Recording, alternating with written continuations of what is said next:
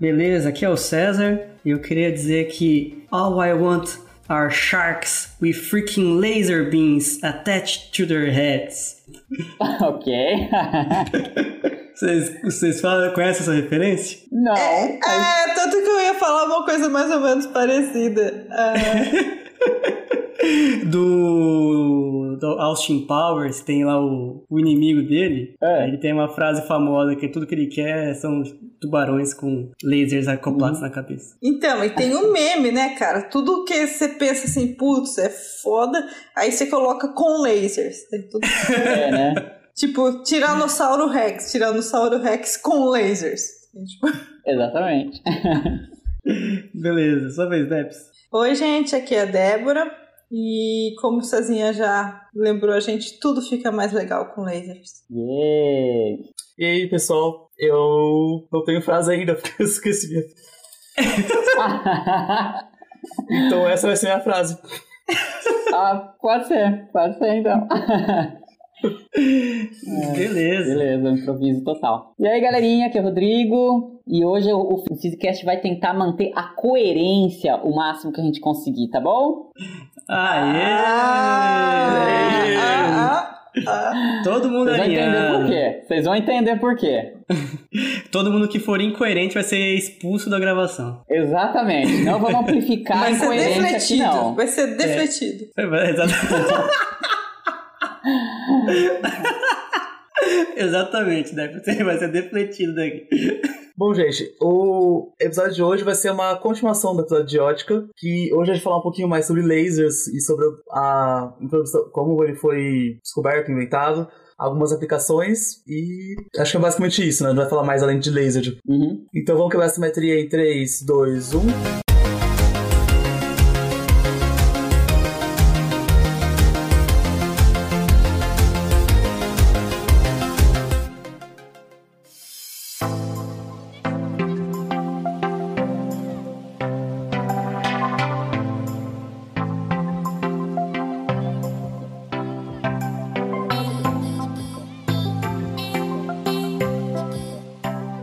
E aí, galera? Então a gente vai fazer uma parte 2 aqui, pelo menos, de ótica, já que deu bastante conversa no último episódio desse tema. E a gente vai trazer para as coisas modernas hoje, basicamente, e o foco principal do nosso.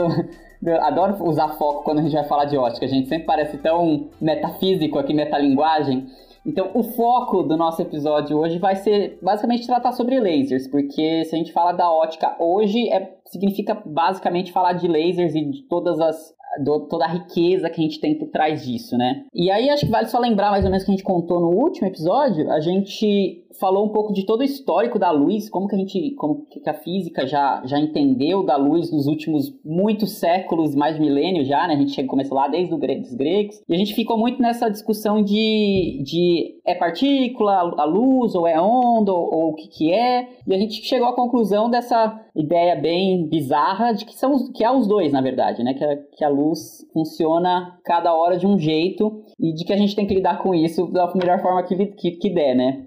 Então, uh, acho que a gente pode começar falando sobre lasers mesmo, né? Uh, vocês sabem como que começou essa história de laser, gente? O que vocês têm de ideia disso? Pra tentar puxar um pouco pra vocês, não sei, ficou meio ruim, né? Desculpa. é que parece estar falando com os ouvintes e não muito com a gente. é, então. Ah, uh... bom, César, você quer falar? Pode falar. Não, pode falar, pode falar. Não, pode falar. tá bom, vamos lá.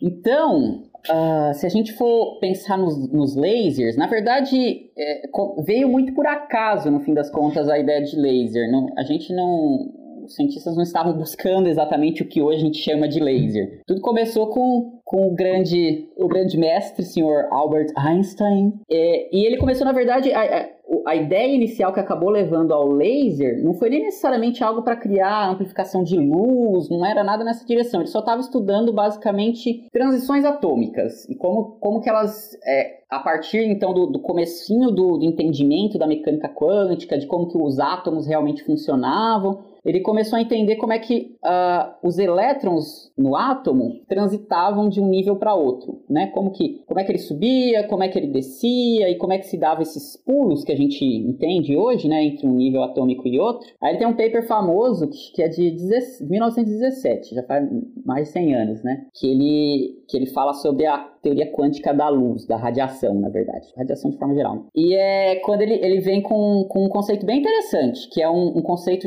Bom, ele, ele mostra pra gente três conceitos diferentes de como pode acontecer essas transições atômicas do elétron.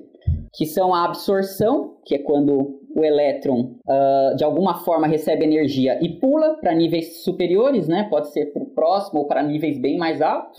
E, e, como é que ele decai de novo, como é que ele volta para os estados fundamentais. E aí ele descobriu dois tipos que ele propôs. Um que é a, a emissão espontânea, que é o que a gente tem, que basicamente acontece uh, naturalmente, né? A gente pode pensar, daí o nome espontâneo, né? E tem o outro que é o que vai virar a base da, da, dos lasers, que é uma coisa chamada emissão estimulada.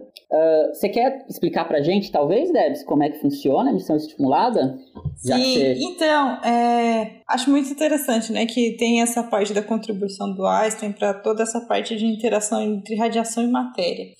E, e ele, então, é o primeiro que surgiu com essas, esses é, o conceito desses três fenômenos de interação entre radiação e matéria, que é a absorção espontânea, a emissão espontânea estimulada. E o interessante é que a emissão estimulada ele propõe como sendo o, o fenômeno oposto à absorção. É, a, a coisa básica que você tem é como que você acopla é, esse, essa esse pulo né, que você tem no átomo, ou entre, em qualquer tipo de sistema que você tem, que a gente chama de dois níveis, em que se você vai ter um estado que a gente chama de fundamental, que é um de, de mais baixa energia, e um estado excitado, que é um estado com energia maior. Então, a quantização da radiação, né, que, que a gente falou da semana passada, mostrou que, tipo, então, dado que você tem essa diferença de energia, isso só pode acontecer quando você der um pacote de energia exatamente com essa diferença entre esses dois níveis, e daí você consegue fazer então o ato subir de nível e, num, e na situação oposta ele vai decair e emitir um pacotinho de energia daquele mesmo valor. Uh, então você tem que ter uma certa que a gente vai chamar de ressonância. Você tem que ter, você tem que dar, tá dando energia que seja exatamente nessa diferença de energia é, entre esses dois níveis.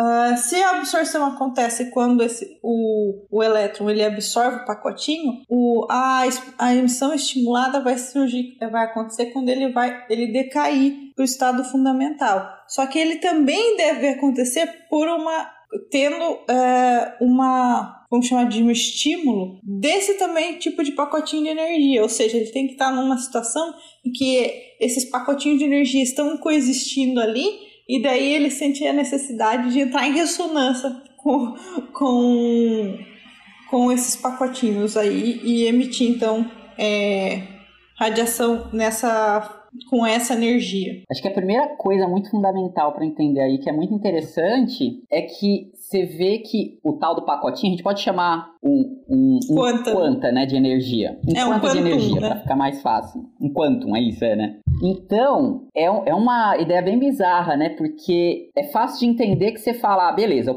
o, quanta, o quantum chegou e levou o elétron lá para cima. Então fez um clique, né? Absorveu e subiu. Mas é muito estranho você imaginar que para descer dessa forma estimulada, para o elétron vir lá de cima e cair, ele também precisa do mesmo pacote, né? Ele precisa da mesma diferença de energia, só que ele não vai absorver, ele vai soltar de volta, né? Então ele solta um, um, uma cópia idêntica do quantum de energia. É, a pergunta que queria se entender que se queria se entender também por que, que o elétron, quando está nesse nível de energia mais alto, ele simplesmente não fica lá. Porque ele tende a, a pular para o estado mais baixo, né?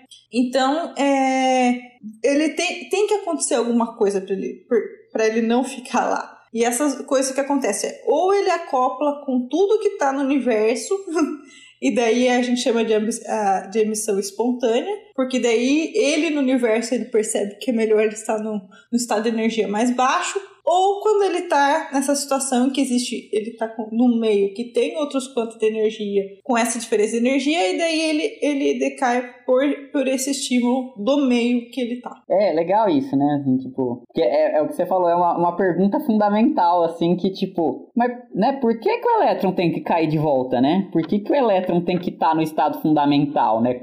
Não tem, né? Não, não parece que, que é necessário, isso, né? isso é uma pergunta, na verdade, né? que vai ser bastante importante para lasers. Porque a gente só vai uhum. depois conseguir fazer laser quando a gente conseguir manter esse elétron nesse estado excitado por, por um tempo razoável. Porque, na verdade, a uhum. maioria dos materiais é isso que acontece. Quando você dá energia para ele, ele excita, mas normalmente a maior parte dos materiais decai muito rápido. Então, você uhum. pergunta, como que você faz para conseguir manter o elétron no estado excitado? Por que, que ele não fica uhum. lá no estado excitado? É, só ia falar que eu não sei se ficou muito, muito claro qual é a principal diferença entre, é, entre uma emissão espontânea e a estimulada.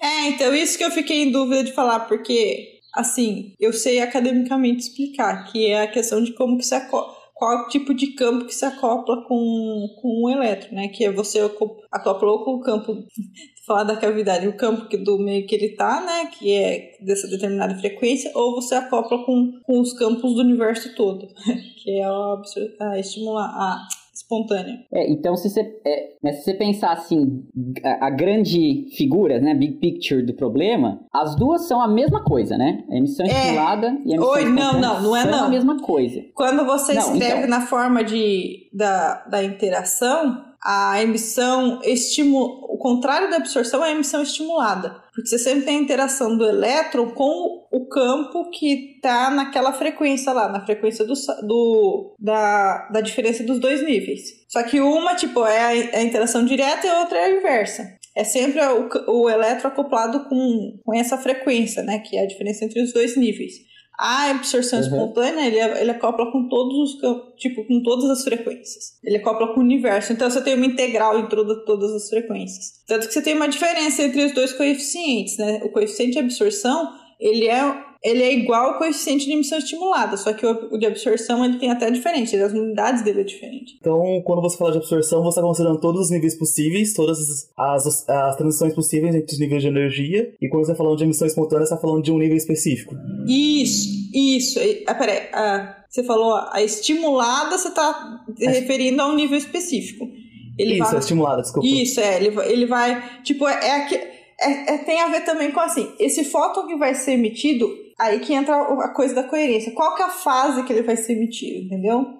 Quando. Porque uma coisa assim, a energia que ele vai ser emitido é a diferença entre os dois níveis, certo? Só que um fóton ele é caracterizado não só pela energia, mas pela fase em que ele está. Então, quando você tem a emissão é, estimulada, você sabe que ele vai decair com aquela diferença de energia e com uma fase que é determinada por esses elétrons que estão por, por esses fótons que estão estimulando ele a decair. Quando ele cai na espontânea, ele é estimulado pelo universo inteiro. Então ele cai com qualquer fase, uma fase randômica. Nossa, é muito legal. Então, peraí, deixa eu resumir a ideia. Porque eu, talvez o, o, o ouvinte já tá perdido hoje, né? Então vamos resumir. É, é, então eu não sei se isso é off, eu tô falando assim com. tô explicando uhum. pra vocês, porque pra mim eu tenho uma dificuldade um pouco de traduzir esses conceitos pra linguagem. Não, acho que, que tudo isso daí entra também. Mas é que é pra gente ver como as ideias da física às vezes são complicadas, né? Então vamos só entender. Então a gente tem o átomo, ele absorve, o elétron absorveu e foi lá para cima. Aí você tem duas formas desse elétron cair de volta. Uma é, ele interage com algum outro fóton, algum outro quantum de luz, né? E aí ele vai cair copiando exatamente como esse fóton chegou. Então ele vai seguir embora e aí que a gente traz a, a emissão estimulada, né? Que a gente chama estimulada que foi estimulada por esse fóton. Essa é a opção 1. Ou a opção 2 é ele interagir com todo o resto do universo, né? Com todos os outros campos e frequências e, e, oscilações possíveis que a gente poderia ter e cair no que a gente chamaria de naturalmente, apesar de ser também uma interação com o resto, né? E aí, como é um resto muito grande, ele cada hora vai cair de um jeito, né? Às vezes cai com é, eu acho uma que é importante, um diferente. O, conce o conceito aqui importante é que assim, a gente falou bastante que como o fóton ele é caracterizado pela frequência, né? A energia do fóton é dada pela frequência da radiação que, que ele determina, mas também tem o, a, o conceito de fase, né? O conceito de fase é muito importante para o laser, né? Não, eu ia falar que, que isso traz uma coisa importante do laser, que ele é monocromático, que você tá falando de uma frequência bem específica. Não, não. Ele- o cromático tem a ver com a frequência. O... É, é, não, A eu tava- fase vai ser a coerência do laser. É, desculpa, que eu queria. Eu tava falando mais da, da, da transição, não tava falando da fase mesmo. Ah, tá. Desculpa. Mas, sim, mas a transição, se você Não pensar, coerente. por exemplo, você pode pegar uma lâmpada, uma lâmpada de algum elemento e uma lâmpada, assim, que nem essas que a gente tem, sei lá, uma lâmpada de sódio, você vê lá a corzinha, é emissão espontânea, você vê, ela é monocromática. Só que como ela não é coerente, ela é meio largo o sinal, ele não é uma cor só, ele, ele, é, ele tem uma ele começa a ter uma largura. não sei como falar isso.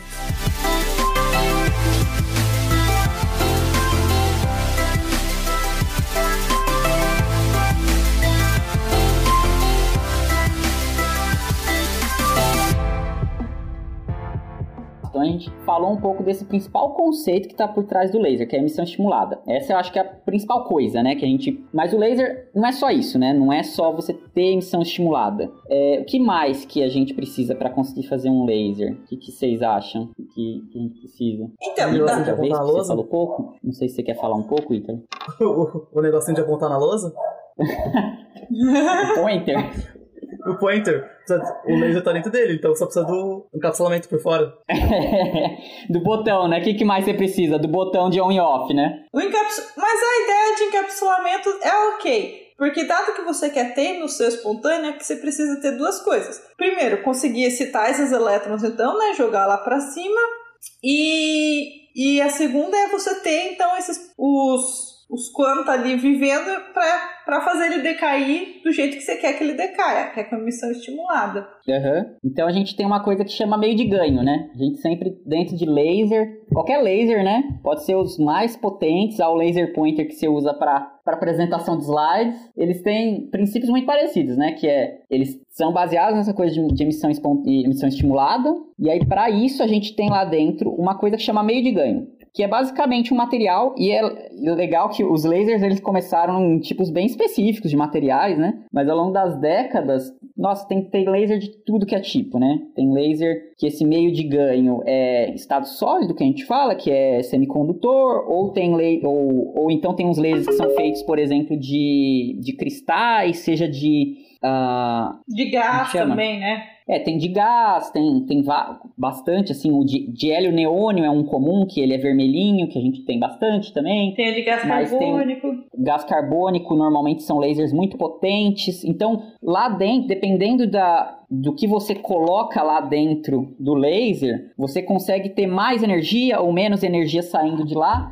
E isso e, e essas outras propriedades também variam, claro, né? Dessa essa questão da coerência que a Débora já falou.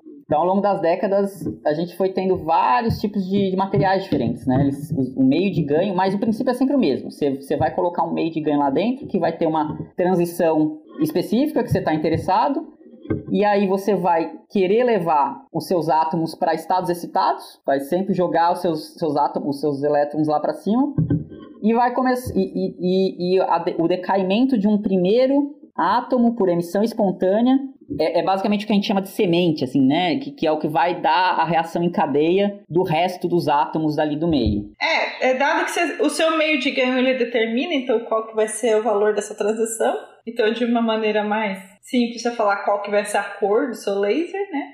E então, e dado que você tem esses elétrons decaindo, o que você quer é que ele comece a, esti- a estimular outros elétrons a decair. Então, você tem que, de alguma forma, fazer ele voltar e começar a interagir de novo com o meio. Qual é o jeito que a gente faz isso? Colocando espelhos. Então, se ele sai, ele sai para uma direção, se você coloca um espelho, ele volta por meio e volta a interagir com os outros elétrons. Para fazer isso que o Rodrigo falou da reação em cadeia. Então, além do meio de ganho, o outro elemento que a gente precisa no laser é que a gente chama de cavidade óptica, que é colocar esses espelhos para fazer cada elétron que decai voltar a interagir com o meio e produzir a reação em cadeia do decaimento. Então, na real, na real, o laser acaba sendo uma caixinha, né? Assim, se, a, gente pensar que essa cavidade é como se fosse uma caixinha com meio de ganho lá dentro, que é esse material qualquer. E aí a gente tem luz batendo de um lado para o outro com muita intensidade, gerando essa reação em cadeia com é, com cada vez mais átomos, né? Então o elétron é excitado e aí cai mais uma vez, e cai mais uma vez, e cai mais uma vez. E aí, mas é, se a caixinha é fechada, a gente não consegue ver nada, né? Obviamente. Então a gente precisa tirar de alguma forma a luz dali de dentro, né? Então o que a gente faz é, bom, tem vários, vários jeitos, mas o que a gente, a forma geral que você pode pensar é como se a gente fizesse um pequeno furinho em um dos espelhos. Considera que sua, sua que você tem lá dois espelhos, a luz está batendo lá dentro, você faz um pequeno furinho em um deles para deixar uma pequena parte da sua luz sair. Então, na verdade, dentro do laser, normalmente você tem muito mais energia andando do que o que está saindo, né? Você pega só uma pequena parte disso e aí é o que você realmente, que nem o Italo falou, aperta aperta o botãozinho lá e joga, joga na lousa, né? Eu vou fazer uma pergunta bem básica. É, vocês falaram o que significa a, a palavra laser? Não, não falamos ainda. Porque o pessoal talvez não saiba, mas laser é uma sigla. Né? Uhum. Light Amplification by Stimulated Emission of Radiation. Amplificação de luz por emissão estimulada de radiação. Que é bem o conceito que a gente falou agora. Ele, o nome diz tudo, que, tudo com aspas que ele é, se você sabe a sigla. Então, é, é legal que essa sigla, ela, ela te fala exatamente, assim, conceito físico complexo, né? O, o que, que significa o tal do laser.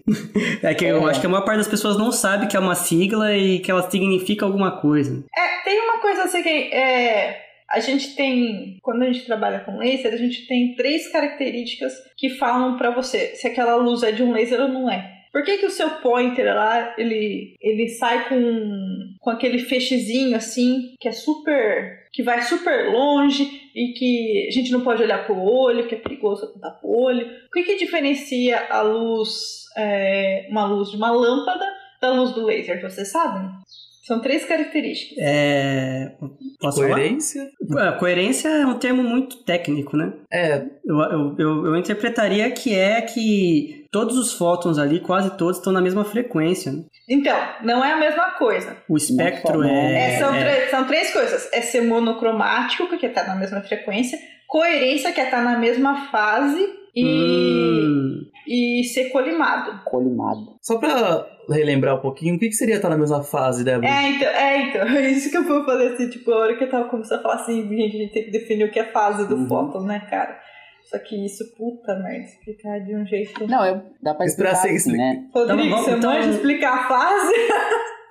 Eu acho que dá para explicar. Então, tem, tem alguns conceitos aí que, que a gente fala as palavras, parece que é muito simples, mas não são, né? Então, deixa eu tentar explicar melhor, né? Quando a gente fala que, que a luz de um laser é coerente, ou seja, tem a mesma fase, a gente pode pensar o seguinte: a, a luz que sai de uma lâmpada ou de uma lanterna, ou a luz que vem do sol, ela não é coerente, significa que ela é desorganizada, basicamente. Ela, a gente pode pensar que tem várias ondas diferentes chegando na, aqui, né? A gente, cada uma desses, desses pacotinhos de luz, a gente pode pensar como se fosse uma frente de onda diferente. E são ondas muito bagunçadas. É como se fosse um mar bastante bastante revolto, assim, sabe? Quando ele tá batendo nas pedras, aí tem um monte de, de onda chegando ao mesmo tempo, cada um de um jeito. Então você não tem uma frente de onda muito específica, né? É como Agora... se as ondas tivessem o mesmo tamanho, né? Só que daí cada uma chega lá no alto e a outra chega já o rabinho dela. Exatamente, é cada hora tá chegando de um jeito. Eu não Agora... sei se é uma analogia muito boa, mas pensa num terreno muito acidentado, num terreno liso. Aí o terreno muito acidentado, com muitas muito irregular seria esse caso que tá Por, muito fora de fase. Porque daí a, a, a, coisa da fase é, tem que tomar cuidado que é diferente da, da, da cor, né?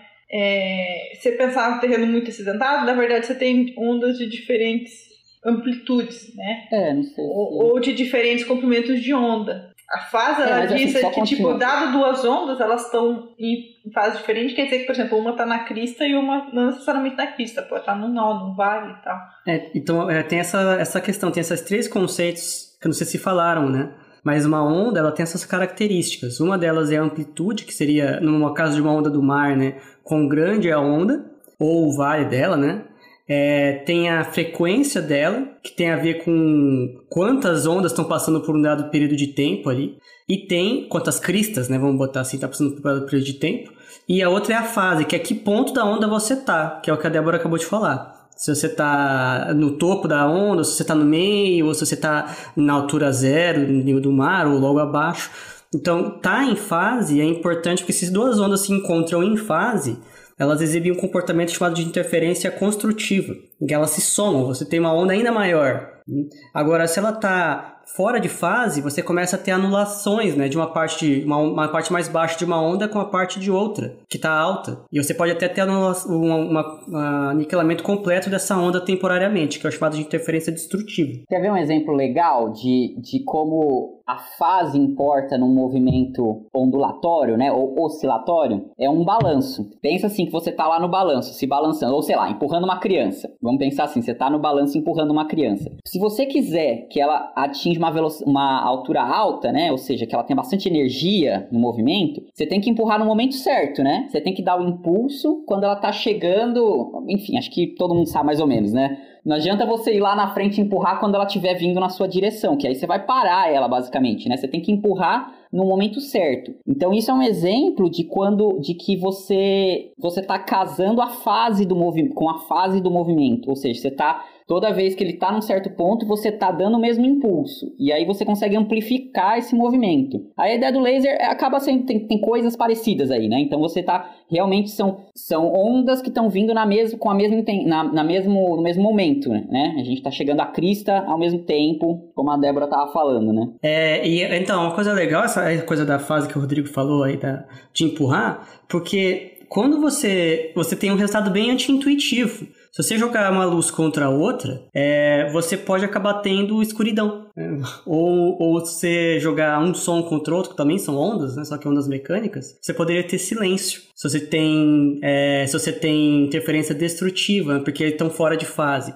É, um exemplo legal é, que eu soube há algum tempo atrás é chamado aqui é, cancelamento de som ativo, que é usado com principalmente em fone, em protetor de ouvido de pilotos de caça. Então eles estão lá voando, né? Um barulho medonho, aí o próprio headphone dele emite uma, uma onda em frequência em fase oposta a que está vindo externo para anular o som, não ficar barulhento. E o próprio padrão que a gente falou do Thomas Young, né, de interferência, ele via padrões de claros e escuros, que é vendo as interferências construtivas e destrutivas por a onda de luz que está espalhada, né, as diferentes ondas de luz estarem se encontrando fora de fase em alguns pontos e em fase em outros. Sei lá, eu acho isso legal pra caramba. É, eu acho bem legal, né? Assim, a ideia do somar duas coisas pode dar zero, né? É, que uh, falando disso da interferência é, construtiva, isso que é importante, que uma vez que você tem os espelhos, os elétrons, eles lá dentro da sua, que a gente vai chamar de cavidade, né, a sua caixinha,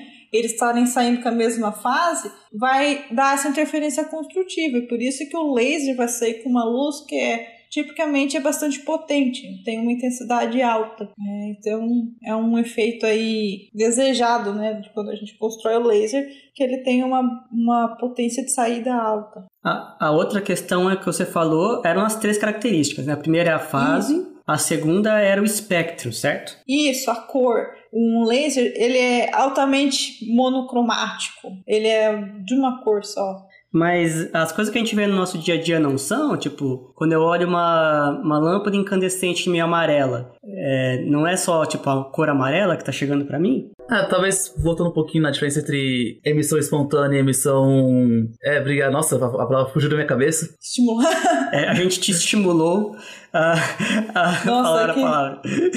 Exato. O... A, a, principal, a principal diferença de ser monocromático seria isso, né? Ou eu tô muito enganado? Não, ah, não necessariamente, né? Não necessariamente. Porque até a, é porque até aquelas lâmpadas de gás puro, elas não são realmente monocromáticas, elas têm um espectrozinho lá. É, ela tem uma largura, né? Isso. É, que, é que o fato de, de ter diferença de fase, você isso transmite em diferença de frequência também, né? É, as duas coisas são meio interligadas. Ah, eu achava que a fase estava né? tava associado a esse seu espelho aí, como você constrói o seu é, mecanismo. É, é, o primeiro ponto é, uma vez que você tem um espelho, você tem essa. que o elétron ele sempre vai estar é, vai tá saindo, dada essa diferen a diferença entre os níveis que você tem na sua cavidade, né? Então, obviamente, você já tem ali uma frequência principal, né? Aí uma questão é de quão certo, você sempre está nessa frequência, que é que a, a, coerência também tem influência nisso daí, que você sempre vai sair exatamente nessa frequência. nessa na, na energia que é a diferença entre os dois níveis. Hum, entendi. E daí e é que aí também tá ligado ao princípio de incerteza. ah, então eu, é uma coisa que eu não, eu não sabia. Eu achava que o que definia a acontecia aí na emissão estimulada era definia basicamente a frequência. E tá em fase ou não era uma, uma maneira de você construir o seu aparato ali para como se você estivesse fazendo que nem o Rodrigo falou de empurrar o balanço sempre no lado certo. A missão estimulada ela determina que assim, o seu fóton sempre vai sair na mesma frequência, fase e direção do seu fóton incidente. Hum. Então, se for ideal, na verdade, ele é perfeitamente monocromático, né? É, é realmente é, ele... a mesma cor, a mesma direção, a mesma fase. Ele é uma cópia do. Ele, ele vira uma cópia do, do fóton que, que, que estimulou ele. É um clone. Isso, exatamente, um clone. Olha aí, podia. Aquela novela O Clone, né? Podia ser então, daí você fótons. Gente, você pode pensar assim: ele vai sair sempre na mesma direção. Então, se o fóton ele sai com uma outra direção, ele perde um pouco de energia nessa coisa de virar um pouco a direção. E por isso que daí ele tem uma variação na, na cor dele, nem que seja um pouquinho, entendeu? Uhum. Ó, que coisa legal, cara. Porque a, a energia está associada à frequência, né? É.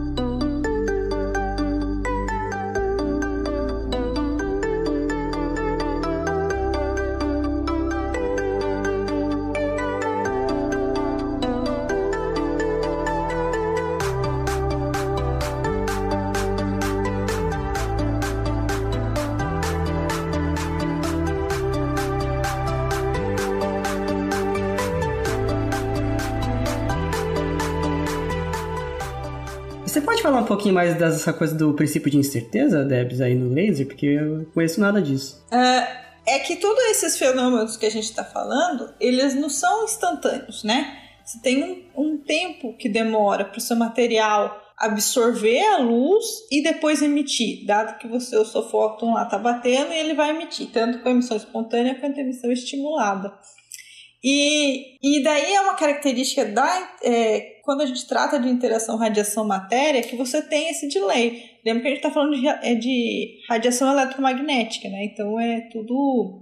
Tem tudo velocidades finitas. Uh, então é uma coisa assim: uma vez que seu elétron está excitado, ele permanece naquele estado excitado, só que a energia dele é definida por essa interação que ele tem com a onda que está batendo nele. Só que, dado que você tem um delay no atraso entre a interação, essa energia dele fica mal definida, vamos dizer assim. Mas aí isso, isso afeta o que? A frequência do elétron que é emitido, do, do fóton que é emitido em Ele dá. E é, quando você faz o espectro de emissão espontânea, você tem uma largura. E como que é o tamanho da largura? É, é um tempo que a gente chama de termalização. É, você faz.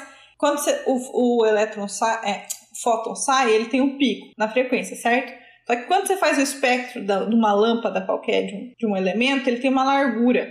E essas larguras significa que tem alguns elétrons que estavam no estado excitado com uma energia um pouquinho menor. Então deixa eu só colocar um pouquinho de outro jeito, falar especificamente essa coisa do princípio da incerteza que o César falou. A gente está acostumado, para quem já conhece um pouco, de quando a gente fala em princípio da incerteza, a gente fala que a gente não consegue definir a posição e a velocidade, né, momento, de alguma partícula com precisão infinita ao mesmo tempo, né? Esse é o princípio da incerteza de Heisenberg em geral. Mas tem um outro equivalente que também você consegue derivar de forma equivalente, do, é, uma outra forma do princípio da incerteza, que é relacionado à energia com o tempo. Então você tem, ao invés de um delta x, delta t, você tem um delta E, delta T. Ou seja, você não consegue de definir com a, a, certeza absoluta a energia de algum fenômeno, de alguma transição, e o tempo no qual ele vai que ele vai demorar para acontecer com precisão infinita também. Então o que, que isso acontece? Se você tem uma certa demora entre o laser, entre, entre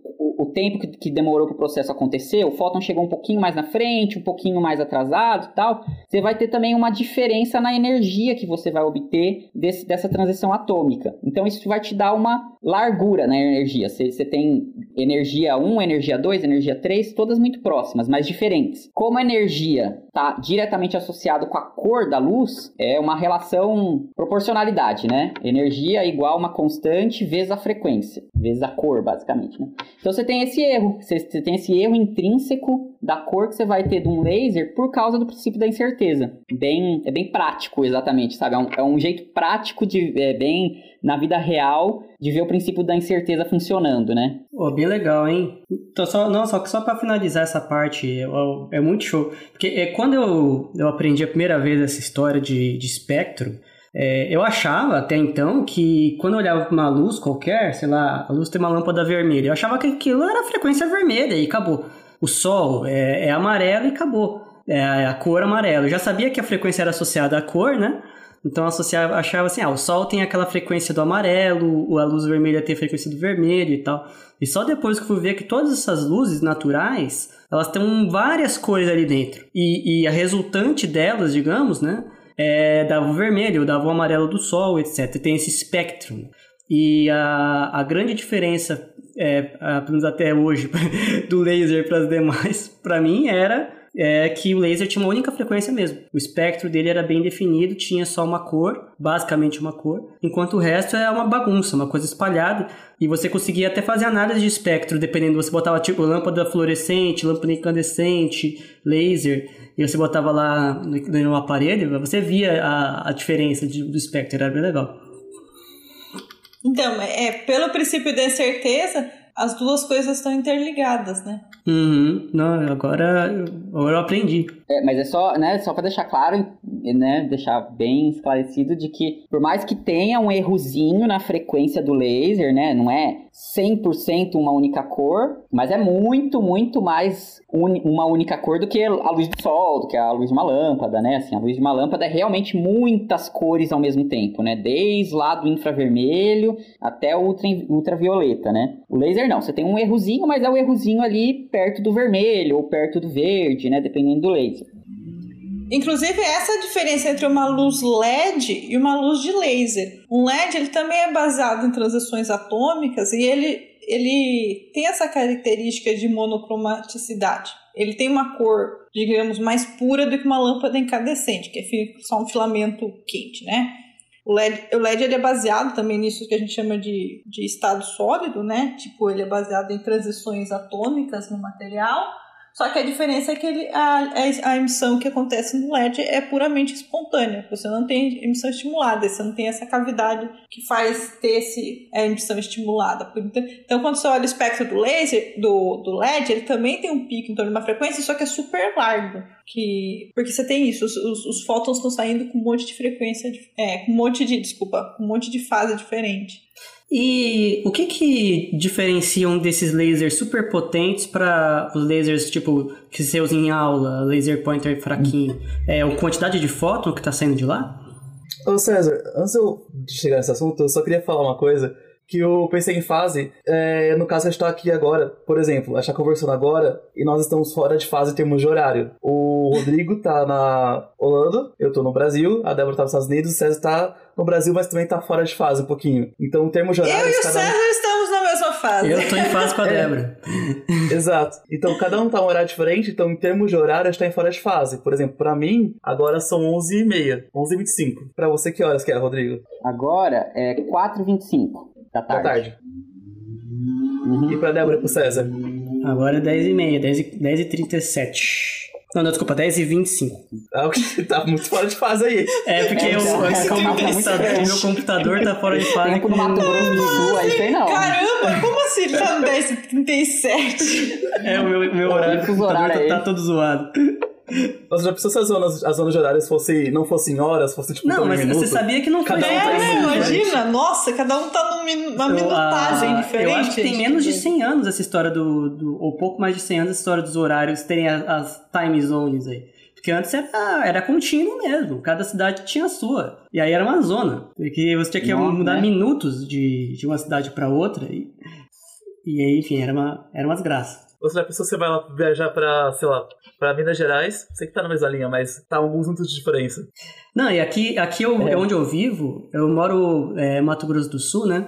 Perto do Paraná, bem pertinho. E, e dá uma hora de diferença do Paraná pra cá, né? O fuso horário muda em uma hora. Só que eu tô fisicamente muito próximo. Então a luz do sol, na verdade, passando pelo Paraná, não demora quase nada de chegar aqui, né? Então o resultado é que aqui, 5 e meia da tarde, tá escurecendo. Porque seria o equivalente às seis e meia da tarde lá no Paraná, que é o horário normal de escurecer, né? Só que como eu tô, eu tô muito perto da, da, da fronteira da, da, mudança de horário, cria essa, esse efeito artificial de que fica super escuro, super cedo. Aqui. Ah, já precisou marcar uma reunião assim com uns minutos? Vou marcar uma reunião 5 e meia, pra mim. E pra você, 5 e 25. pra você, 5 e 45. Mas é, era só esse. Eu queria lembrar, é, antes do assunto, eu só queria relembrar isso da fase, que eu achei muito bom esse exemplo de o que tá em diferentes é, fases. Hum. É assim, né? Então a hora que eu tô indo dormir, vocês ainda estão acordados, e aí fica essa bagunça. Mais, mais que isso, né? né? Como, como você tá falando isso agora. 15 minutos depois de a gente ter falado disso, é, eu também tinha fora de fase, né? porque deu folha de áudio, né? Aí até você conseguir falar, já tinha perdido o fio da meada. É, mas culpa um pouquinho da internet, porque um Não, a minha, a minha também. Eu fui fazer uma piada no começo do episódio, aí caiu a minha, minha conexão, aí eu não consegui fazer a piada e aí perdeu o sentido fazer depois. Então, é triste estar fora de fase. Beleza. A gente tava falando do que antes do, da analogia assim, do Característica, então, fase, ser monocromático. Né? Ah, da potência, é. é. O que determina o, o Rodrigo ou a Débora, qualquer um dos dois que quiser falar, é, a potência de um laser é, é o número de fótons que está saindo ali ou é a cor dele? O que, que é? Então, a energia de cada fóton, né, de cada pacotinho, que é, que é, determinada pela cor. Mas aí a potência, a gente está falando de quantos pacotinhos desses estão saindo ao mesmo tempo, né? Você pode ter, por uma mesma cor, né, vamos falar vermelho, você tem lá um pacotinho a cada segundo chegando, então é muito fraco, né, uma, a, a energia total que você tem é muito fraca, ou você pode ter bilhões chegando ao mesmo tempo. Então, aí quando a gente fala de um laser potente, né, é, é basicamente falando isso, número de pacotinhos que estão saindo lá com uma dada energia. Então, então você pode. E aí é legal, deixa eu só falar uh, alguns. Eu tenho, eu tava vendo aqui, né, falando sobre esse assunto. Qual que é o laser mais potente que a gente já produziu, né? A gente, seres humanos. Uh, se você pegar a energia de uma lâmpada, por exemplo, ela, a gente mede, em, a gente costuma comprar ela em watts, né? Pensa uma lâmpada incandescente. Acho que é comum a gente ver 70 watts, 100 watts, por aí, né? Hum, Esse é o normal. Das incandescentes, então, sim. Isso, das incandescentes, né? Então isso seria a energia ali, a, gente, a potência que aquela lâmpada tá dando, né? Na Agora, verdade, o, o, o, tem, só que eu fazer um comentário, o watt ali é. da lâmpada incandescente é o consumo de energia dela.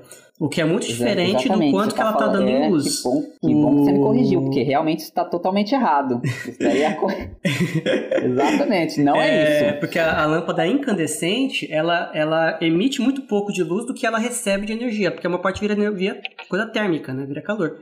É. O, agora você pega uma lâmpada LED, você vai encontrar lâmpada LED de 6 watts, 10 watts, e ela tem a mesma, o mesmo brilho de uma lâmpada de 60 ou 100 watts incandescente. Então não é a watt está associado ao consumo de energia na sua casa e não a luminosidade da lâmpada, que você vai medir ali em, em candela, ou, lu, ou lumen, né? Que é a unidade que eles botam lá. É, mas é uma unidade que tem a ver com, com o olho humano, né? Uma uhum. unidade meio um pouco arbitrária, né? Porque é, é, essas unidades de, de iluminação, normalmente elas estão considerando qual que é a absorção do olho humano. Então, mesmo você pode ter uma, uma fonte de luz que tem, sei lá, poucos lumens, né? Que é essa unidade de iluminação, mas na verdade tem muita produção de luz no, no infravermelho, por exemplo. Então, na verdade, a potência efetiva que está saindo ali até seria alta, né? Uhum. Mas ela não ilumina nada que a gente enxerga. Então, uhum. por isso que não é útil, né? Vamos dizer assim, uhum. para esse, para isso. Mas. Mas é, tá, pode então, falar então, da, o mais é, potente. Deixa eu falar. Então,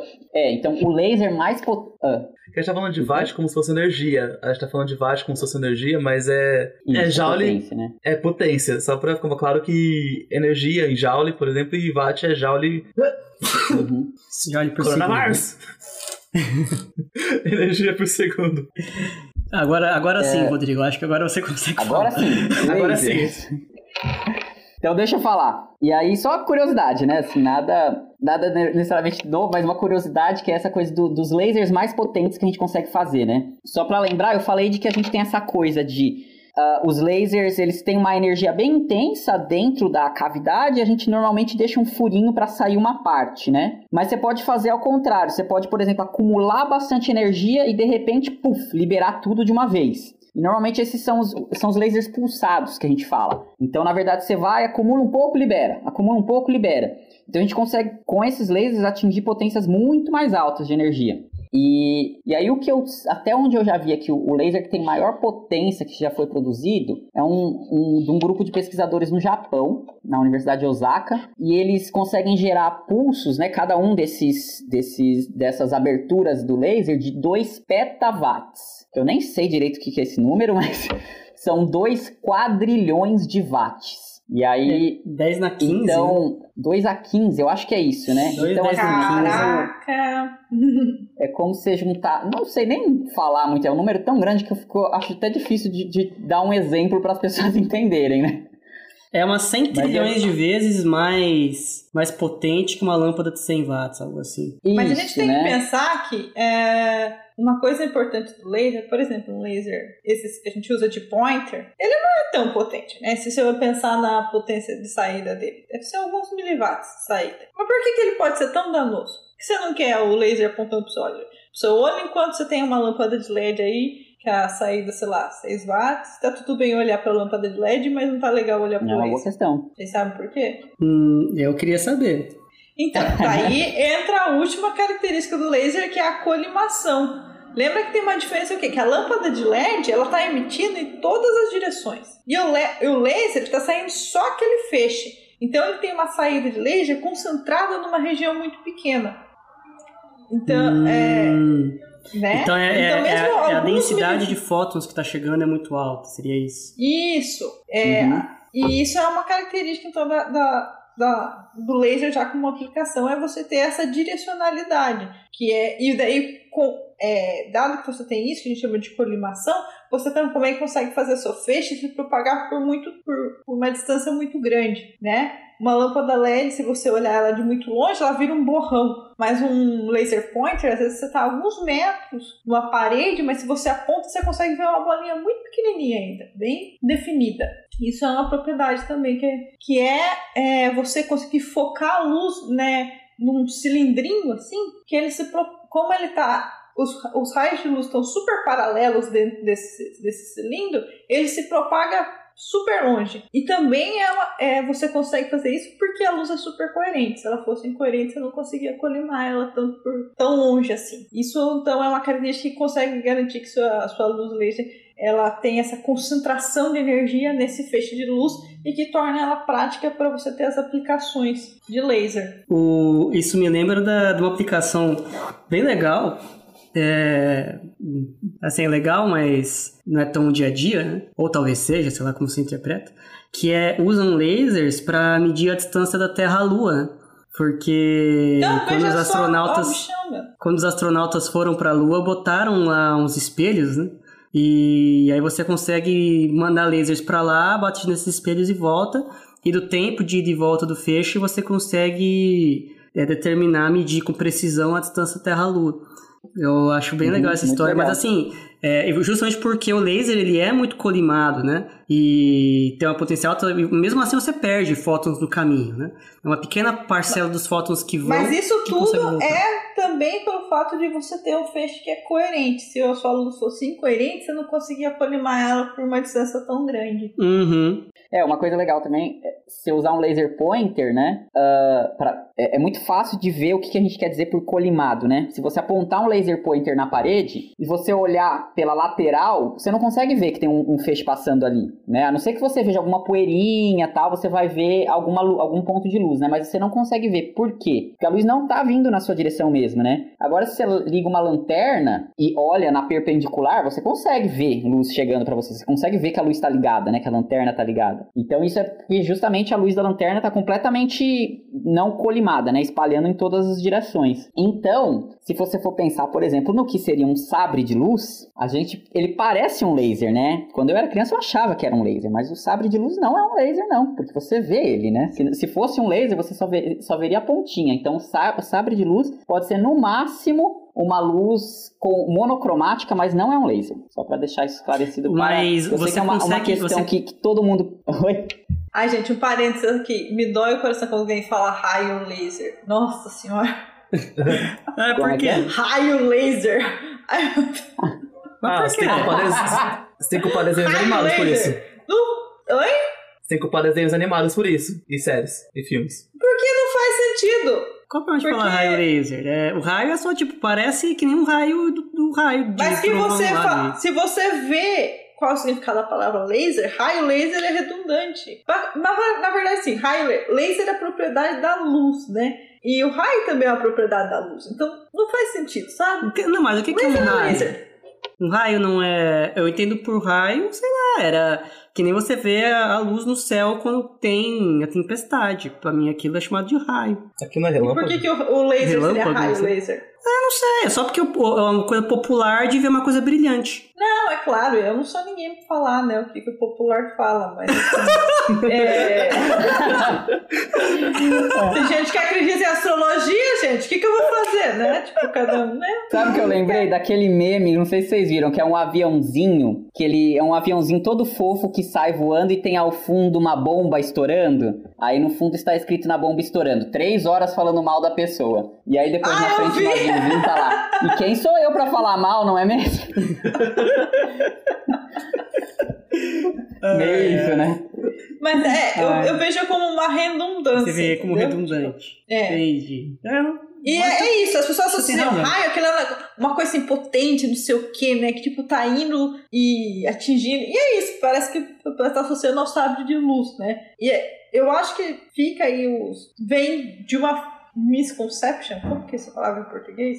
é uma concepção errada do que é o laser, entendeu? É, é, você, falou, você perguntou da potência. Não necessariamente todo laser tem uma é. saída super potente, mas as características da luz do laser é que tornam elas, assim, especiais. Né? Uhum. Você pode pegar uma lâmpada de 60 watts e olhar para ela. Você não pode olhar para um laser de alguns miliwatts, né? Sim. Eu lembrei, a época uhum. que eu ia fazer alinhamento de laser, gente. Tinha um laser que eu mexia que era 2 watts de saída. Gente, que perigo que era aquilo. Você é. sabe qual é a potência daqueles lasers que usam pra. Ver coisa de aqueles lasers verdes que usam pra astronomia, assim. meio amadora, mas que você aponta nas estrelas é do céu. É alguns watts. Alguns é watts. alguns watts, tipo, sei lá, um, não. dois watts, uma coisa assim, eu acho. Porque aquilo lá é. também, é, o perigo que é de botar aquilo no olho, você fica cego na hora. Isso, é, não pode mesmo. É... Alguns miliwatts você já pode ficar cego. Alguns. É, eu acho que alguns não, mas assim, uma dezena de miliwatts eu acho que já pode danificar, né? É, e tudo relaciona também com a cor do laser. Lembra que quando você está trabalhando com visível, ele vai focar na sua retina. Então tem muito mais chance de quando você tem uma luz visível, ela provocar um dano na sua retina. É, mas depende também, porque que tem laser infravermelho também é bem perigoso. Então, é, isso que eu ia falar agora. Por que, que daí tem o perigo dos lasers de infravermelho? Porque eles têm uma cor parecida com a luz visível. Então o seu cristalino ainda foca ele, só que você não vê. Você não tem a percepção daquilo ali, mas ele tá parte dela está sendo focada na sua retina. Então tem alguma coisa que está danificando seu olho e você não está vendo. Uma coisa que o, que o, Rodrigo falou do sabre de luz, que não dá para ver o laser, né? Mas quando você bota, pelo menos nas imagens que eu vejo, né? Quando você tem um, é. um gás ou algum tipo de, de fluido na frente do laser, você consegue ver a trajetória da luz ali, né? Porque ah, é, aí o fóton tá espalhando para outras direções e você vê. Né? Ah, mas esse daí é o caso do laser verde também, que você falou da, da uhum. usada pra, visualização pra astronomia, né? Você consegue ver o caminho dele. O que você consegue ver o caminho dele por causa do ar, né?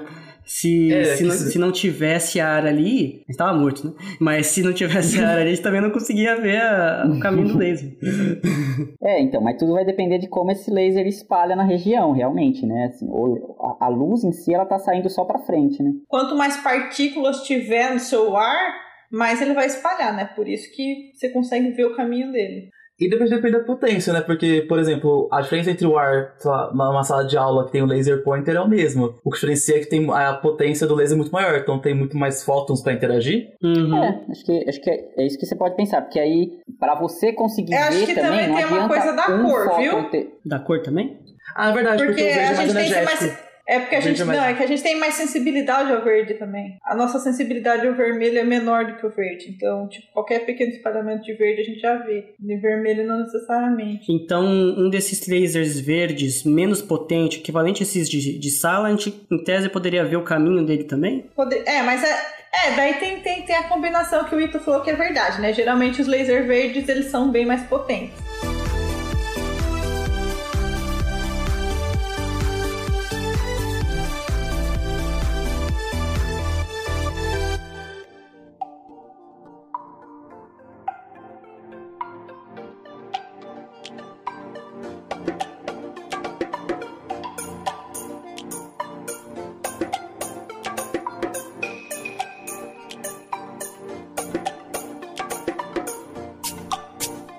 Ô, Cezinha, uma coisa que você perguntou da potência, para você conseguir essas altas potências, você tem uma combinação de como que é o seu meio de ganho, né? Como que você, o que que você usa para produzir essas cores e tamanho do seu laser, né?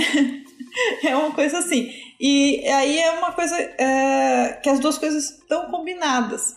Porque, por exemplo, esses lasers de os que a gente chama de semicondutor são lasers que emitem ou no vermelho e para o infravermelho, eles são muito pequenininhos. Então a saída deles são tipicamente de miliwatts, são lasers pouco potentes, vamos falar assim, entre aspas. Já o laser verde, ele é de material de estado sólido. Então você pode usar um cristal grande pra caramba para fazer o laser. Por isso que você consegue uma, uma saída é, de alta potência, né? E é isso. O, esses de infravermelho você também conseguiria potências menores pelo fato de ser. Porque do jeito que você está me falando, parece que quanto maior a frequência, maior é o, o tipo de material. Ah, não, mas tipo não, pra- não. O material, ele dá. É, é, Não tem relação então. é uma propriedade do material que determina a frequência. Uhum. tá? Só que daí, dada a sua frequência, você depende do tamanho da sua cavidade ótica também. Porque a sua cavidade ótica tem que ser compatível com a frequência.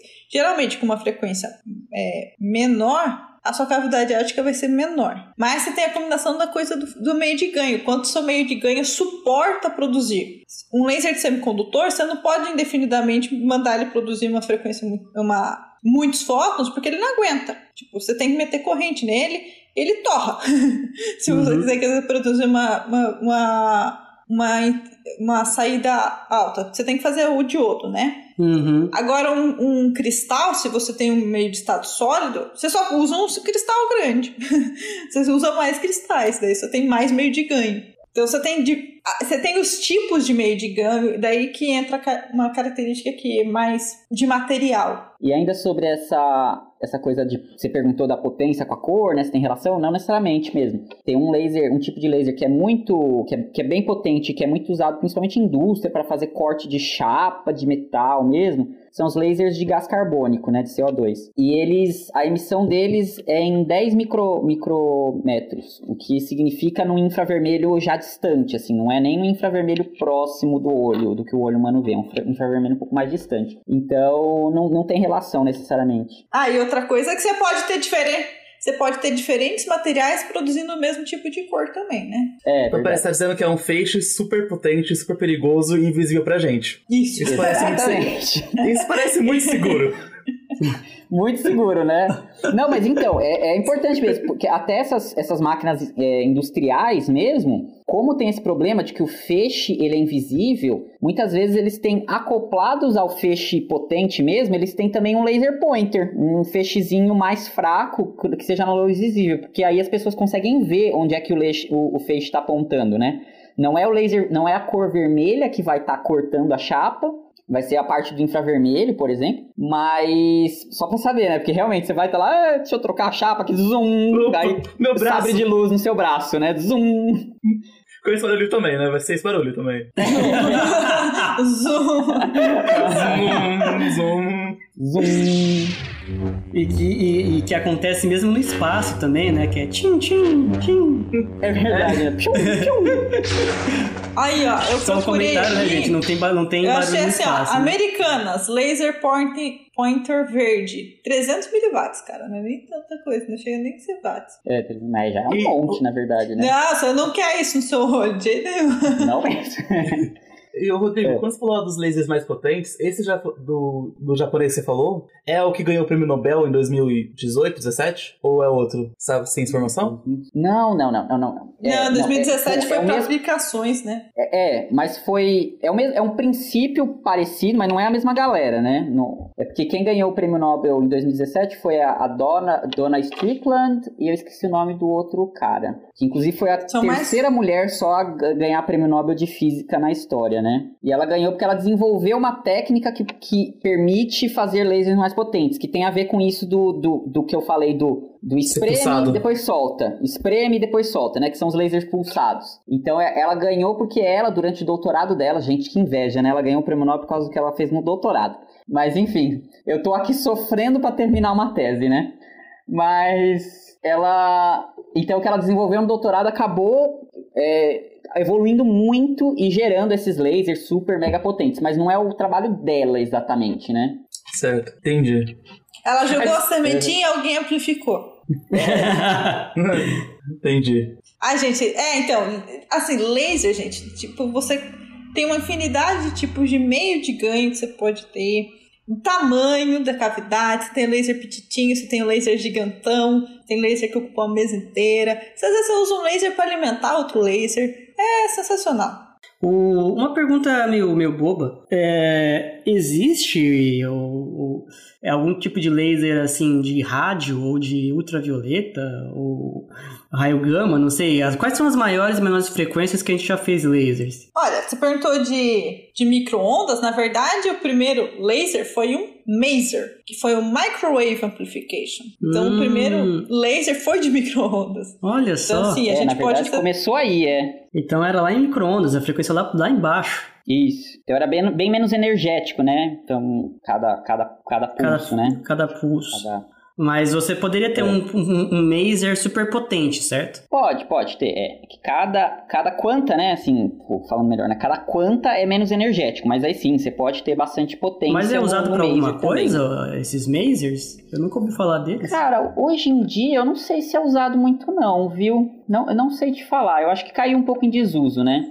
É, a aplicação de micro-ondas acabou- hoje em dia é voltada para outras coisas, né? Então, geralmente o pessoal de Uhum. micro-ondas hoje em dia não quer fazer super potente, quer fazer super. Na verdade, Mas é o pouco potente que- para fazer física quântica, né? Mas o cara que inventou o termo laser mesmo, que foi. Como é que chama o cara? Um segundo. Foi, foi um estudante de Colômbia, inclusive, chamado Gordon Gall. Liberalistas. Ah, é, tem, tem essa história aí, né? Tipo, russos e americanos, eles fizeram o laser Isso, mais ou é, menos foi- ao mesmo tempo. Depois, Exatamente. o Townes, né, fez a, o primeiro maser, né? Townes. É. É, foi isso. E depois do Maser teve a corrida então para fazer o laser, que seria com luz. E, e russos e americanos fizeram quase ao mesmo tempo. E era na, na Guerra Fria, né? É, tinha corrida até para isso. É, então. Então era com certeza eles competindo, né? E tem ah, frequências muito altas que são feitos lasers ou não? Tem também. Então, é, eu ia dizer só de que esse cara que inventou o termo laser, na verdade, ele inventou com a, in- com a intenção de ser um termo, o, o laser ser genérico, e aí você trocava, então, ele falaria que você poderia ter o, o Vaser de ultravioleto, o Eraser de in- infravermelho, então você, sei lá, poderia ter de qual... E o princípio, ele é, ele é bem... O princípio, ele, ele aplica, a em princípio, a qualquer comprimento de onda, né? Você pode, desde que exista as transições específicas, você pode fazer do comprimento de onda que você quiser. É que aí tem problemas de que para ter energias maiores, para você vai ter que para ter eh, frequências mais altas, você vai ter que ter transições com energias maiores. Então, em algum momento você tem um limite de material mesmo. Mas tem alguns lasers que, que funcionam sim no, já no quase no ultravioleta, já no Tem- ultravioleta, tem ou mais laser de raio-x, mais viu? próximo. De raio-x também? Tem, pessoal de. Eu lembro que Stanford, deve ter mais grupos no mundo, mas que faz laser de raio-x. E daí é super curioso como eles fazem. Eles, na verdade, aceleram elétrons, Aí o elétron emite raio-x e daí eles amplificam esse raio-x. Ah, não, é o que eu ia falar assim que essa parte de produzir raio-x acelera, acelerando elétrons é usada muito para fazer raio-x mesmo, que é você usa. É, no caso, você acelera raio-x e faz ele interagir com o alvo, e isso é produzir raio-x. E quando você faz raio-x também para radioterapia, você também acelera elétrons e faz ele interagir com o alvo. O tipo de aceleração é diferente, que no, na radioterapia você acelera o, o elétron até ter uns, alguns MeVs. Mas isso daí de acelerar o elétron e liberar a energia parece um pouquinho também com o ciclotron, né? Você acelera o elétron... É, a diferença, lembra que assim, pra, pra, o que, que tem que ser para ser luz laser? Tem que ser coerente, tem que ser colimada e tem que ter uma cor só. Então você... No síncroton, você acelera o elétron e você deixa ele irradiar em várias frequências, né? Você deixa ele circulando e, e aí você vai freando ele, e conforme ele freia, ele vai emitindo um monte de frequência, né? Tanto que são as linhas do síncroton. A diferença é que no dispositivo que você quer fazer um laser de raio-x, você vai fazer com que ele se acelere para emitir só numa frequência de radiação. E depois você vai ter algum mecanismo para filtrar, né? Para pegar só uma frequência e amplificar essa frequência. Mas o Aí você também tem uma cavidade consegue, ótima. Você também não consegue definir. É definir a frequência que o elétron vai emitir, baseado na velocidade dele, o raio da trajetória. Tem, só que assim? lembra que uma coisa importante no seu laser é o feedback óptico, para você ter emissão estimulada, certo? Uhum. Então você tem que ter uma cavidade óptica. Entendi. No, no síncrono você não tem. O, laser, o uhum. elétron acelera, vai embora e essa luz que, que ele emite também vai embora, né? Você uhum. pega joga então, ela num teparo. É isso que, eu, que o Ethan tá falando. Mesmo que fosse colimado da... e, e, monocromático, não seria um laser ainda assim no. É, você, ele, tem que, ele tem que ter... É, ele tem que ser coerente, né? Então, uhum. para a coerência surge de você ter interação essa interação várias vezes, né? De, uhum. Do meio de ganho com, com, o, com o fóton. Poxa, legal. E... Mas assim, o tipo de radiação é radiação síncroton também. Só que é isso, você faz o seu dispositivo de uma forma que você consiga produzir radiação síncroton coerente. Uhum. É, Essa o radiação é síncroton é o método que você está usando no fundo para você obter aquela radiação, né? Isso. É, que não faz com raio-x ainda. Que é, pode ser no raio-x, né? Isso, no raio-x. Pelo menos ali aqui no, no Cicloton no Sirius, eu acho que é no raio-x, aquele raio-x duro, né? Que eles chamam. E, pô, tá bem, bem completa essa nossa discussão, hein? Tá legal. Bom, eu acho que a gente é, a, a, a, complexidade de você fazer uma, um laser de alta frequência é o tamanho da cavidade óptica. Porque lembra que a cavidade ela tem que abrigar o comprimento de onda da luz. Se você tem é, é, uma, uma luz que o comprimento de onda é muito pequeno, você tem que fazer uma cavidade que seja extremamente pequena para acomodar ela. Então é uhum. difícil fazer isso. É, raio-x já tá na escala de Angstrom, né? Então. É. Angstrom é 10 todos... a menos 10 metros, pelo menos. É, então você tem toda uma engenharia, na verdade, de como que você faz para amplificar esse sinal, entendeu? Não é trivial.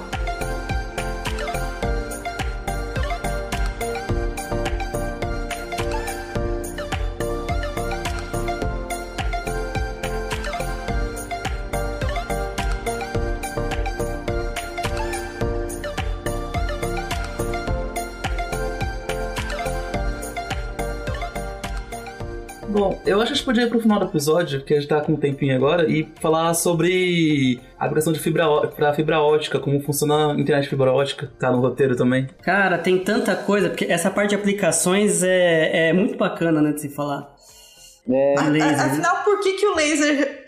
Por que, que o laser revolucionou tanto, né? Por que, que é tão importante assim, né? Essa paradinha aí. Que não é só fazer pointer, né, gente? Não é só ficar apontando pra é. lua cegar o amiguinho, tem mais coisas da Então, falando das aplicações, né? Acho que tem duas grandes. Uh... Deixa eu começar de novo. Então, falando de aplicações, eu acho que a gente pode dividir meio que em duas áreas pelo qual o laser se tornou tão importante, né? Dois motivos, né? Um que é o primeiro, que é esse da de ter uma potência muito confinada, então agora a gente consegue produzir campos muito intensos para produzir, para interagir com seja lá o que você quiser, e ver o que sai daí. Então, da, a partir daí surgiu muita coisa nova na ciência, né? Espectroscopia, surgiu interação é, biológica, surgiu muita coisa na ciência que a gente conseguiu fazer só por já ter, ter luz, que a gente já conhecia, mas agora com muito mais intensidade. E aí um segundo lado que, que, que também foi muito importante que veio junto com o surgimento da fibra ótica. Porque a, até antes da gente ter a fibra ótica como meio de comunicação mesmo, era tudo feito por, por uh, fios elétricos, né? Seja por eletrônica, microeletrônica, ou seja fios elétricos mais tradicionais, mesmo no poste. E o problema é que esses fios elétricos eles têm muitas limitações, né? Um primeiro que é de perda, porque o elétron, quando está passando lá dentro, ele espalha em muita coisa dentro dos, dos fios, seja o cobre, seja é, qualquer fio que você esteja usando, ele vai espalhar com muita, coi muita coisa. Então você tem muita perda normalmente acontecendo dentro do, de um fio. Então isso limita as suas aplicações por um lado. E por outro, tem uma coisa que tem a ver com a banda que você consegue enviar é, de, é, do sinal por meios eletrônicos, por meios elétricos. Então a gente usando a ótica e a fibra ótica, né, usando lasers e fibra ótica, a gente consegue ir para uma coisa que a gente chama de banda larga, que tem a ver tudo a ver com o que a gente conhece hoje como internet rápida, né? É sinônimo de internet rápida. E o que, que isso significa? A, a ideia principal por trás disso, dessa coisa da banda larga, é que uh, ah, para você conseguir transmitir informação no mesmo canal, ou seja, no fio, para muitas pessoas ao mesmo tempo, você divide essa toda a região que você pode usar lá em canais diferentes. Então é como se fosse a sua, o seu rádio quando você sintoniza em 90 MHz, 95 MHz, você está usando bandas diferentes, que são frequências diferentes onde pelo qual a informação vai ser transmitida. E aí, quando a gente fala de, de coisas eletrônicas, elétricas, a gente tem uma, uma frequência muito mais baixa. A gente está falando em megahertz. Então, é, então, o tamanho da sua banda é muito menor. Quando a gente vai lá para o laser, que é no óptico, as frequências são muito maiores. São, a gente está falando na, a, agora de terahertz. Em geral, é o, o que se usa para comunicação uh, de mais tradicional, por fibra ótica, a gente trabalha nos, com 200 terahertz. Ou seja, são 200 vezes 10 a 12 uh, hertz. Então, são basicamente oito ordens de grandeza maior do que o que a gente trabalhava no, com o fio elétrico. Ou seja, você tem 8, 8 bilhões de vezes mais espaço de transmissão para dividir em canais diferentes para mandar para as pessoas. Então, o que você pode fazer? Você pode, ao invés de mandar para o planeta Terra inteiro uh, usando uma única fibra ótica, você pode aumentar a largura desses canais, né? Então, cada pessoa, ao invés de receber 1 MHz de espaço no seu canal, vai receber 1 THz, por exemplo. Então, o que dá para passar de informação dentro desse canal para cada pessoa é uma largura muito maior de informação. E essa que foi a principal diferença entre antigamente a gente está limitado em conseguir transmitir somente ligação de voz, para hoje a gente conseguir transmitir vídeo no YouTube com baixando alguns megabytes por segundo que a gente consegue enviar para cada indivíduo uma largura muito maior de informação ao mesmo tempo, usando um mesmo um, canal muito parecido, né? Então, e aí uma outra, uma outra coisa que a gente ganha muito na fibra ótica ainda, que é, acaba sendo muito uh, que são as duas coisas que casam muito bem para a aplicação dela no dia a dia, é o fato de que uh, o vidro absorve, o vidro da fibra ótica absorve muito pouco a luz que passa por ele, que é o que a gente usa para passar por ele. Então, que você tem uma ideia, para transmitir, é, a, a, gente consegue transmitir via é, de um continente para outro por baixo do oceano, e hoje em dia a gente tem muitos, muitos cabos mesmo de fibra ótica passando debaixo dos oceanos. É até um problema já quase, quase um problema ambiental. Se a gente não tivesse tantos outros já na, na superfície, a gente talvez estaria preocupado com esse, mas uh, a gente tem muito cabo de fibra ótica passando uh, de um lado ao outro no oceano. Então você consegue transmitir com um laser, e não são lasers absurdamente potentes que se usa para isso, são lasers razoavelmente comuns até, mas você consegue transmitir informação de um lado para outro do oceano, porque a, a, perda que você tem dentro desse, desse, dessas fibras óticas é realmente muito baixa. Para dar um número só, o, o, a perda padrão que a gente tem é. Peraí, que eu vou calcular isso em. É 0,2 dB por quilômetro, mas isso não diz muito para as pessoas, né? Me dá um segundo aí, gente.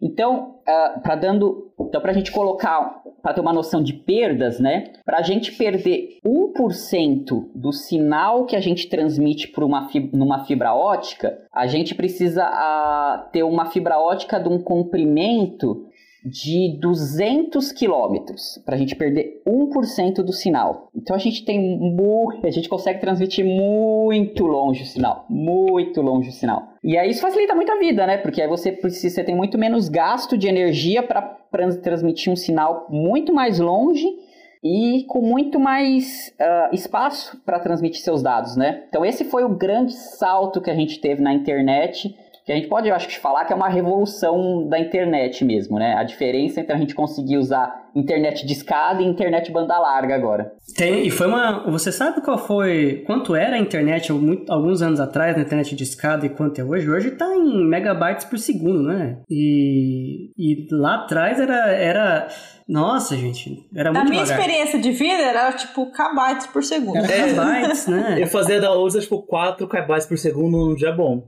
Não, é, eu É. lembro que quando eu ia baixar, eu ia, sei lá. É, tô falando da velocidade nominal, né? Lembra que você tem uma velocidade nominal Uhum. e É, eu- eu- tipicamente eu da que sua quando- casa você tem o quê? 10% da velocidade nominal, né? Os downloads. Sim. dos downloads. Então, Eu ia fazer o download de alguma coisa, dava 1 kbyte por segundo, eu tava feliz. Aí dava assim, é, previsão de, de baixar em 3 dias, uma coisa do tipo. É, Sabe uma coisa bizarra? é você lembra? A gente baixava é música assim, né? Tipo, E daí, ah, eu não- eu não sei se o. o- Mas sabe uma coisa bizarra? Disso. Hum. Ah, Será que nossos ouvintes sabem o que é internet de escada? Será que eles usaram a internet de É escada? tan, tan, tan.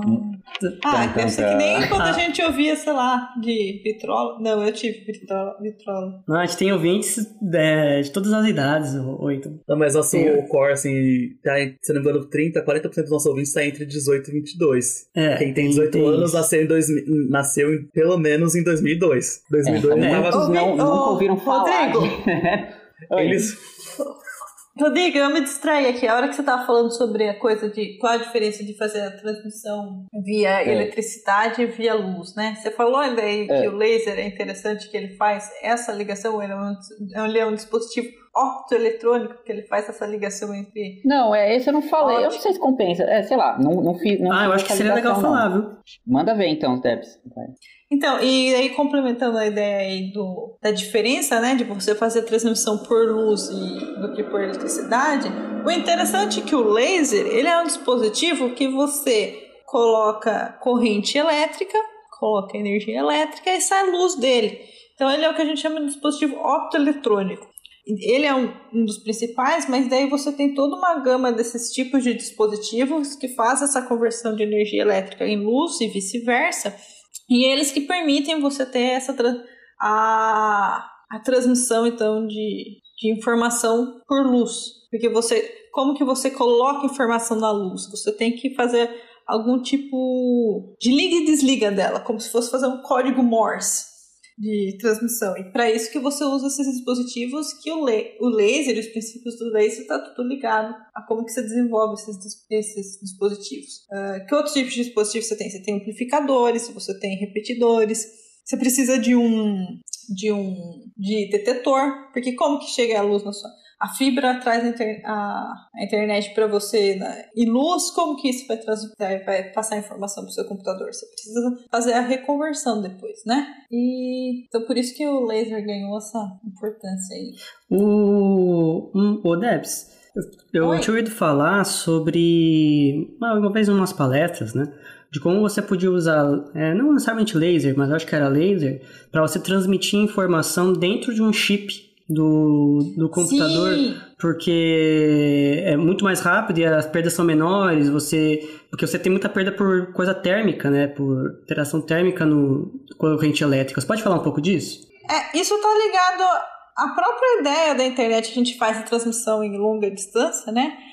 Que o Rodrigo falou que o problema de você transmitir qualquer coisa por energia elétrica é porque que você não consegue transmitir por muito uma distância muito grande, que você transmitir por elétron, você tá, você tá limitado a isso. É o tanto de corrente que você consegue mandar e você tem muita perda por resistência, né? Toda vez que um elétron passa por um material, ele esquenta. É, em especial nos nossos computadores a gente tem esse tipo de problema, né? Que, que é o esquentar, mas a gente também tem outro tipo de limitação. É, hoje em dia os nossos computadores, em termos de processadores, estão limitados ao tamanho do tipo de chip que a gente tem, né? Aí outro dia, sei lá, se quiser falar sobre os chips, mas é, o que, que muda assim, de, de cada geração de processador é fazer, um, é fazer um chip cada vez menor.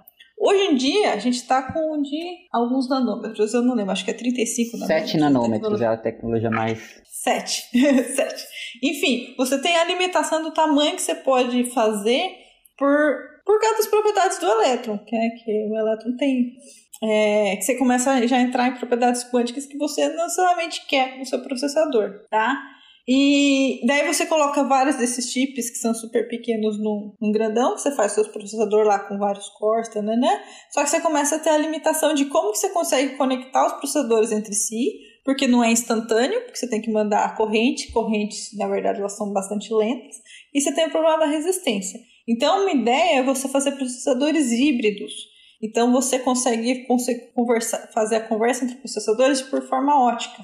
Além, é claro, de você pensar assim, num passo maior ainda fazer um processador totalmente ótico, né? Então você não teria mais a limitação do elétron. É por isso que você tem todo esse desenvolvimento de dispositivos óticos. Mas uma coisa já fazível, vamos falar assim, é fazer é, essa, essa plataforma híbrida, que é você ter um processador que é base eletrônica, só que daí você faz a comunicação entre processadores por forma ótica que é muito mais rápida, porque daí você a sua limitação é a velocidade da luz, que é muito mais rápido que a transmissão de corrente, e você não tem o problema do, do da, de consumo de energia e geração de calor.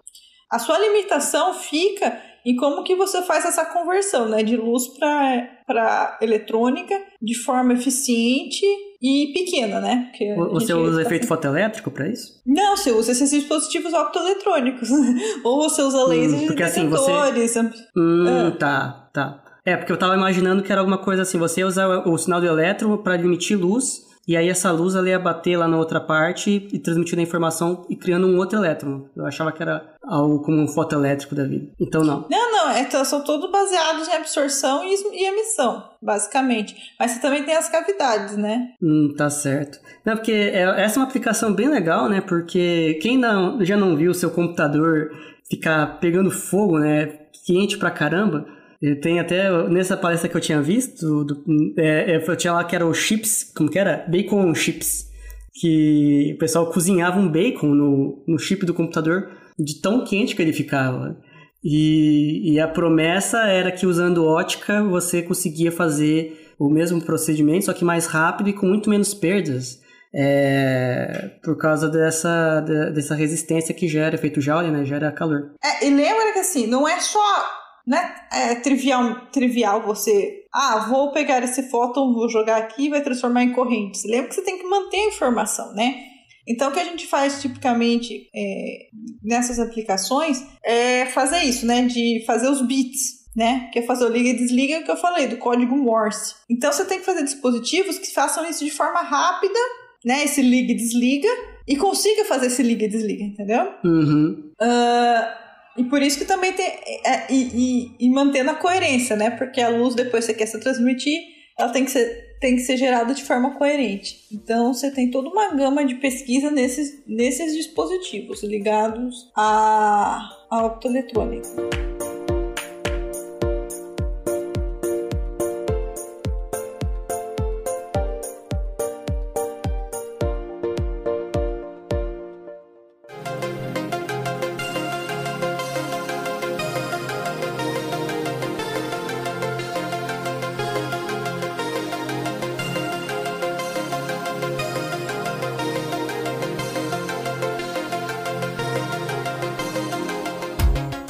Então é isso aí, gente. A gente falou muito. É, espero que a gente tenha trazido um pouco para vocês agora, então, um pouco mais do, da ótica contemporânea já mesmo, né? O que, que a gente faz hoje com o laser, como é que ele funciona, primeiramente. Espero que vocês tenham entendido, mais ou menos. Uh, o que a gente faz com esses lasers, por que, eles são úteis exatamente, e trazer um pouco para vocês de um gostinho assim do que, que a gente, do, quais são as perspectivas de futuro até do que a gente tem, pode fazer com lasers agora e com a ótica de forma geral. Então é isso aí. Fiquem, não esqueçam de seguir a gente nas redes sociais, Instagram, Twitter, pode mandar e-mail, pode mandar mensagem, a gente responde Isso, sempre manda e-mail se que tiver dúvidas. Exatamente, se tiver dúvida pode contatar a gente. Então até mais, gente. Tchau, tchau. Tchau.